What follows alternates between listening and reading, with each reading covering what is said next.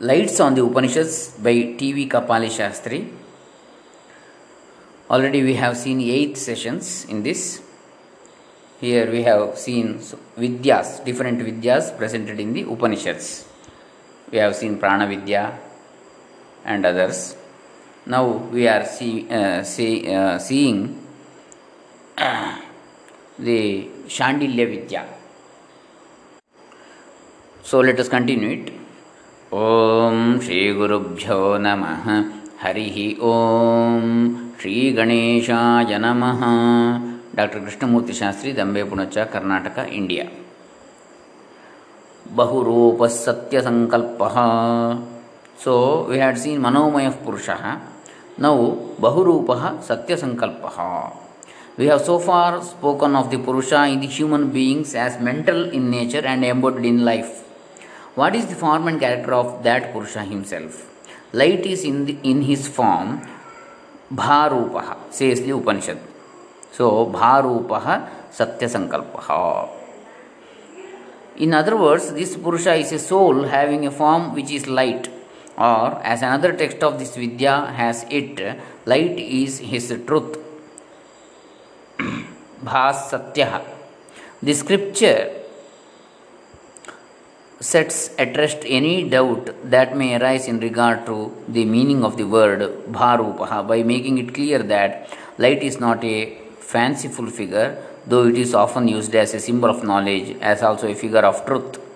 A figure and symbol it is, but a living symbol so figuring the spirit Purusha that it is visible to an inner vision, for light form is visible as all forms are though the visibility is confined to the range of the inner vision. This Purusha is light as a form of spirit, should not be mistaken for the formless self. An individualized spirit. He is a soul formation for embodied existence, willed and effected by the self of all selves. To say that the spirit, this Purusha, is Bharupaha, has a form of light and is visible to the inner sight may at first, uh, at first scandalize and uh, the dialectic intelligence of the Vedantin, but it must be borne in mind that it is the soul form that it is uh, light which is visible and not the self, not the Atman that sees and makes others seen. The Purusha is luminous, his will is the truth will, that is the truth in its aspect of will. He has no desires apart from the desires of the truth, being that manifest themselves through the true will of the Ishvara, his Lord and self. What we call the human desires are not those of this luminous soul, the Purusha, but are part of the lower workings and coverings of the prana, smokes over the flaming force of will of the Purusha, and they dim and distort the true will, running in a vicious circle until they learn the futility of straying away from the unfaltering lines of the truth will and the truth idea in the active gaze and disposition of the Supreme Self. Whatever desire there is in him, in this soul, is a true will that knows no failure, Satya Sankalpa. For it is the true will transmitted to the Manomaya Purusha from the Self, who is spoken of as Akasha Atman, in order to denote the all pervasive and immanent nature of the Divine Being, the Self of the individual. The true desire, Satyakama, or true will, Satya Sankalpa, in the Purusha is covered by the outer impurities and falsehood. Anrata Pidhanaha, and without understanding the true desire, which is resplendent with the glorious power and light of the true self within, men are ordinarily carried away by false desires. Anrutena प्रत्युदाह according to Chandogya Upanishad next we are seeing Akashatma then we come to the question of Atman what our text calls Akasha Atma he is the original eternal being of whom the mental purusha is an emanation a soul formation of the spirit or a ray of the truth sun a spark of the divine fire Agner Vispulinga, Agner Vispulinga, as some texts have it. He is the creator of all, Sahi Sarvasya Karta, all work, the work of whole creation in his Sarva Karma.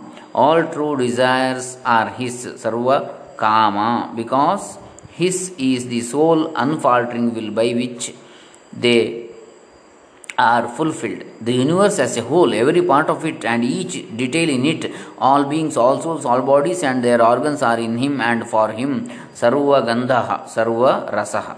With the utmost care and interest expressed in this stupendous work of the world creation, he encompasses the all, Sarvam Idam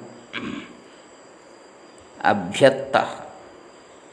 Notwithstanding all this, he remains in himself silent, avaki, literally speechless, and stays unconcentrated, anadharaha, stays unconcerned, anadharaha. This Atman, who is too subtle for the comprehension like the Akasha, is everywhere present, the universal being, the creator who constitutes the worlds and beings and directs them and their forces. He is at the same time awake in the heart of things, seated within in the deepest depths in the heart of man, Antar Hridaye. Silent and unconcerned, yet he is the divine being within, transmitting this truth will to the luminous soul of the mental person, Manomaya Purusha, embodied in the prana for its realization and expression in the outer existence. He is a smaller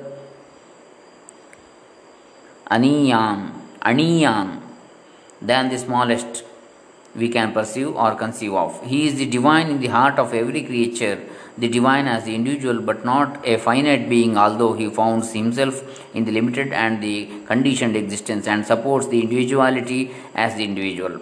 For this self differentiation, the self limiting itself is an expression of the all seeing power of his infinite being. He is greater Jyayan than the earth, the sky, the high heaven, and all other worlds, greater and vaster than the greatest and vastest of our comprehension.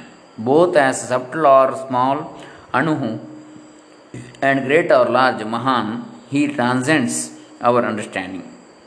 He is therefore the beyond, the transcendent, the Atman, who is also the universal self and Godhead of all existence and in all creatures, and is at the same self, the self of my being, Yesha Atma, the divine master of my individuality, whose truth will constitutes the poise and attitude of the Purusha encased in the mind with the pranic body for action and expression in the vast field of this created existence. In calling upon us to worship Brahman as the All, the source and substance and support of, all, of the all, the Upanishad at the very start, as we have seen rightly, stresses the need for a sublime calm to be maintained in the worship. Shanta Upasita. But this calm, which forms an essential limb of the worship, is not the supreme peace, Para Shanti, which itself is a realization and achievement in the sadhana. A settled quiet of the mind a certain poise and peaceful disposition of the being, aloof from the common distractions of life and its interests, is all that the Upanishad means by Shanti as a condition of the Upasana. This, also, this is so because the worship which implies concentration on what is worshipped would not be possible in the face of other objects of interest, overpowering the mind with their claim to be enshrined in the quietude quietude and disturbing the poise of the being. When one's interest is ardent, intense, and sufficient, no effort is needed for concentration. There is an effortless focusing of the attentive seeings and thinkings on the object of adoration, a free concentration, a spontaneous gathering of all feelings and thoughts, opening to the realization of the truth of the subject meditated upon or the object worshipped. Therefore, to be possessed of an ardor and keen interest is indispensable for any sadhana. But even sufficient interest may prove futile in the absence of right conception and correct attitude to justify and reinforce the strength of the interest.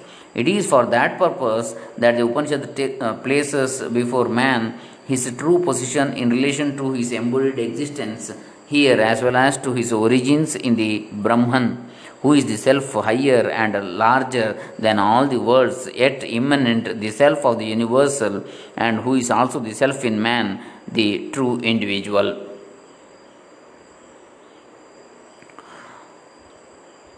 If man chooses to realize his true nature and get restored to the exalted place he is entitled to as his spiritual and divine heritage, Brahman, the Ishvara in the heart as his own self, is watchful and waits for the hour.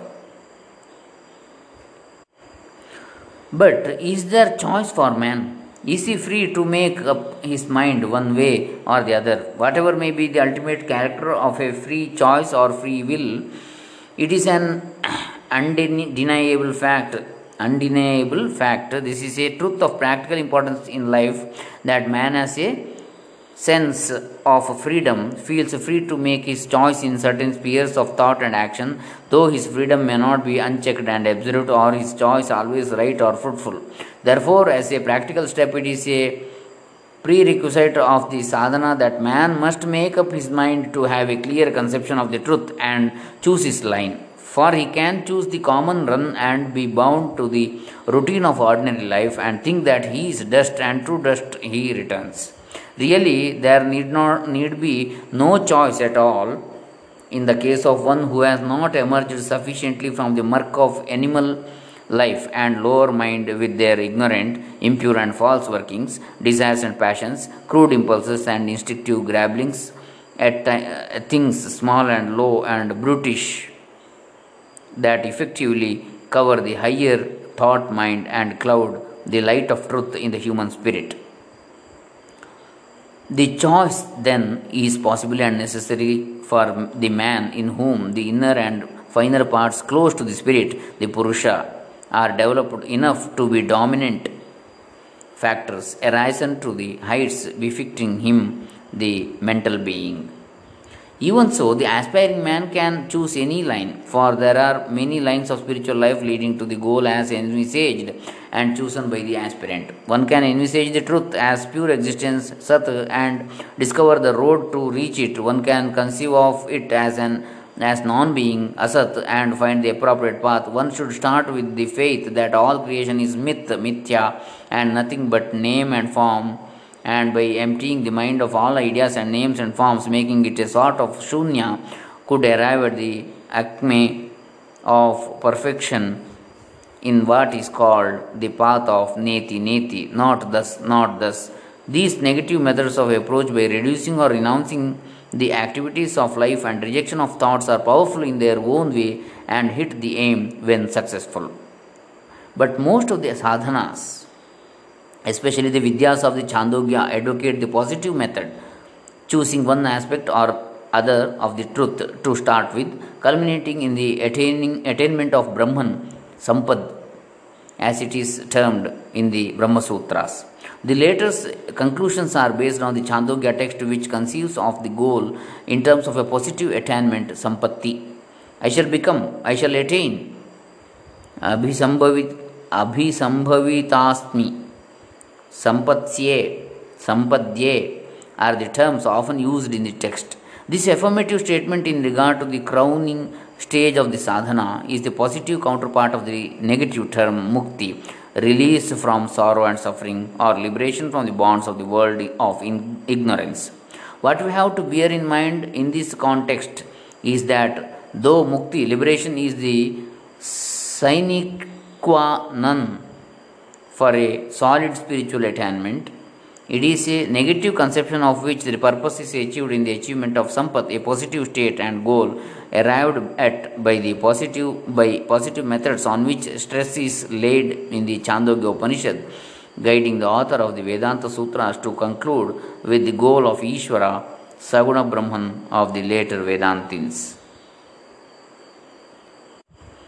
The Vidya we have been considering in this short discourse is one of the renowned sadhanas that employ positive methods of approach to the ultimate reality in its relation to the human being. This is Shandilya Vidya. The feature that distinguishes it from other sadhanas lies in the fact that it is comprehensive in its survey and presents a synthetic view of man as a whole. Man is called upon first to recognize that he is spirit, Purusha, really superior to mind and life, not to speak of the body and live in that truth, look and act on that basis. He is not to renounce the mind that is nearer to the Purusha and encases him, but to maintain it in its pristine purity that it may reflect the truth and receive the truth knowledge nor is the life that embodies the mental person to be rejected, but to kept free from the impurities that clog for the true expression of the will in action. The Purusha is neither mental nor vital in its essential nature, but a luminous soul with a true will. Even as this soul is an emanation or formation in nature of the divine, the Lord, and self in the core of the being, and as such one with that consciousness, this will also is one with the will of the Lord aglow in the heart. Man has to renounce nothing as he has nothing to renounce, for the mind and life and body are in their own kinds parts of the universal. The soul itself is a ray and form of the Supreme Being. The only thing he has to renounce is the notion and sense and feeling that he is somebody independent and apart from others and has the right to possess things which in reality are forms and substances and qualities of the Supreme Being, Brahman, as the Lord of the universe. When man realizes that it is the misuse of an innate capacity by which he identifies himself with that he is not or what is not his that leads him to the wrong end and proves false to his true being when he discovers the necessity of learning and learns the right use of his native power of identifying himself with the spirit superior to matter and mind and life and discerns the true will allows nothing to intervene between himself and the truth will. When he makes way and passage is clear for the soul to radiate and manifest the truth consciousness of the self, then there dawns the realization verily, all this is Brahman. Even what he calls his mind, his life, his soul, his will are not his in the ego bound personal sense, but are individual receptacles, channels, centers, powerhouses of the all mind, all life, all soul, all will of the One Supreme. It is no longer the human soul, jiva, that is endowed with mind and life and the rest, but it is he who is the adorable and adored, the true individual, the soul, the light of truth, encasing himself in the mind and sheathed in life for his own purpose in this cosmic manifestation.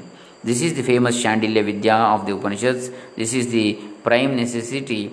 It urges upon the Upasaka that once he recognizes this truth, then he should proceed with the certitude and faith, he should make the resolve sa kratum kurvita. So, this is Shandilya Vidya. Next, we will see in the next session Vaishwanara Vidya. Rama, Om Tat Sat, Brahmarpanamastu.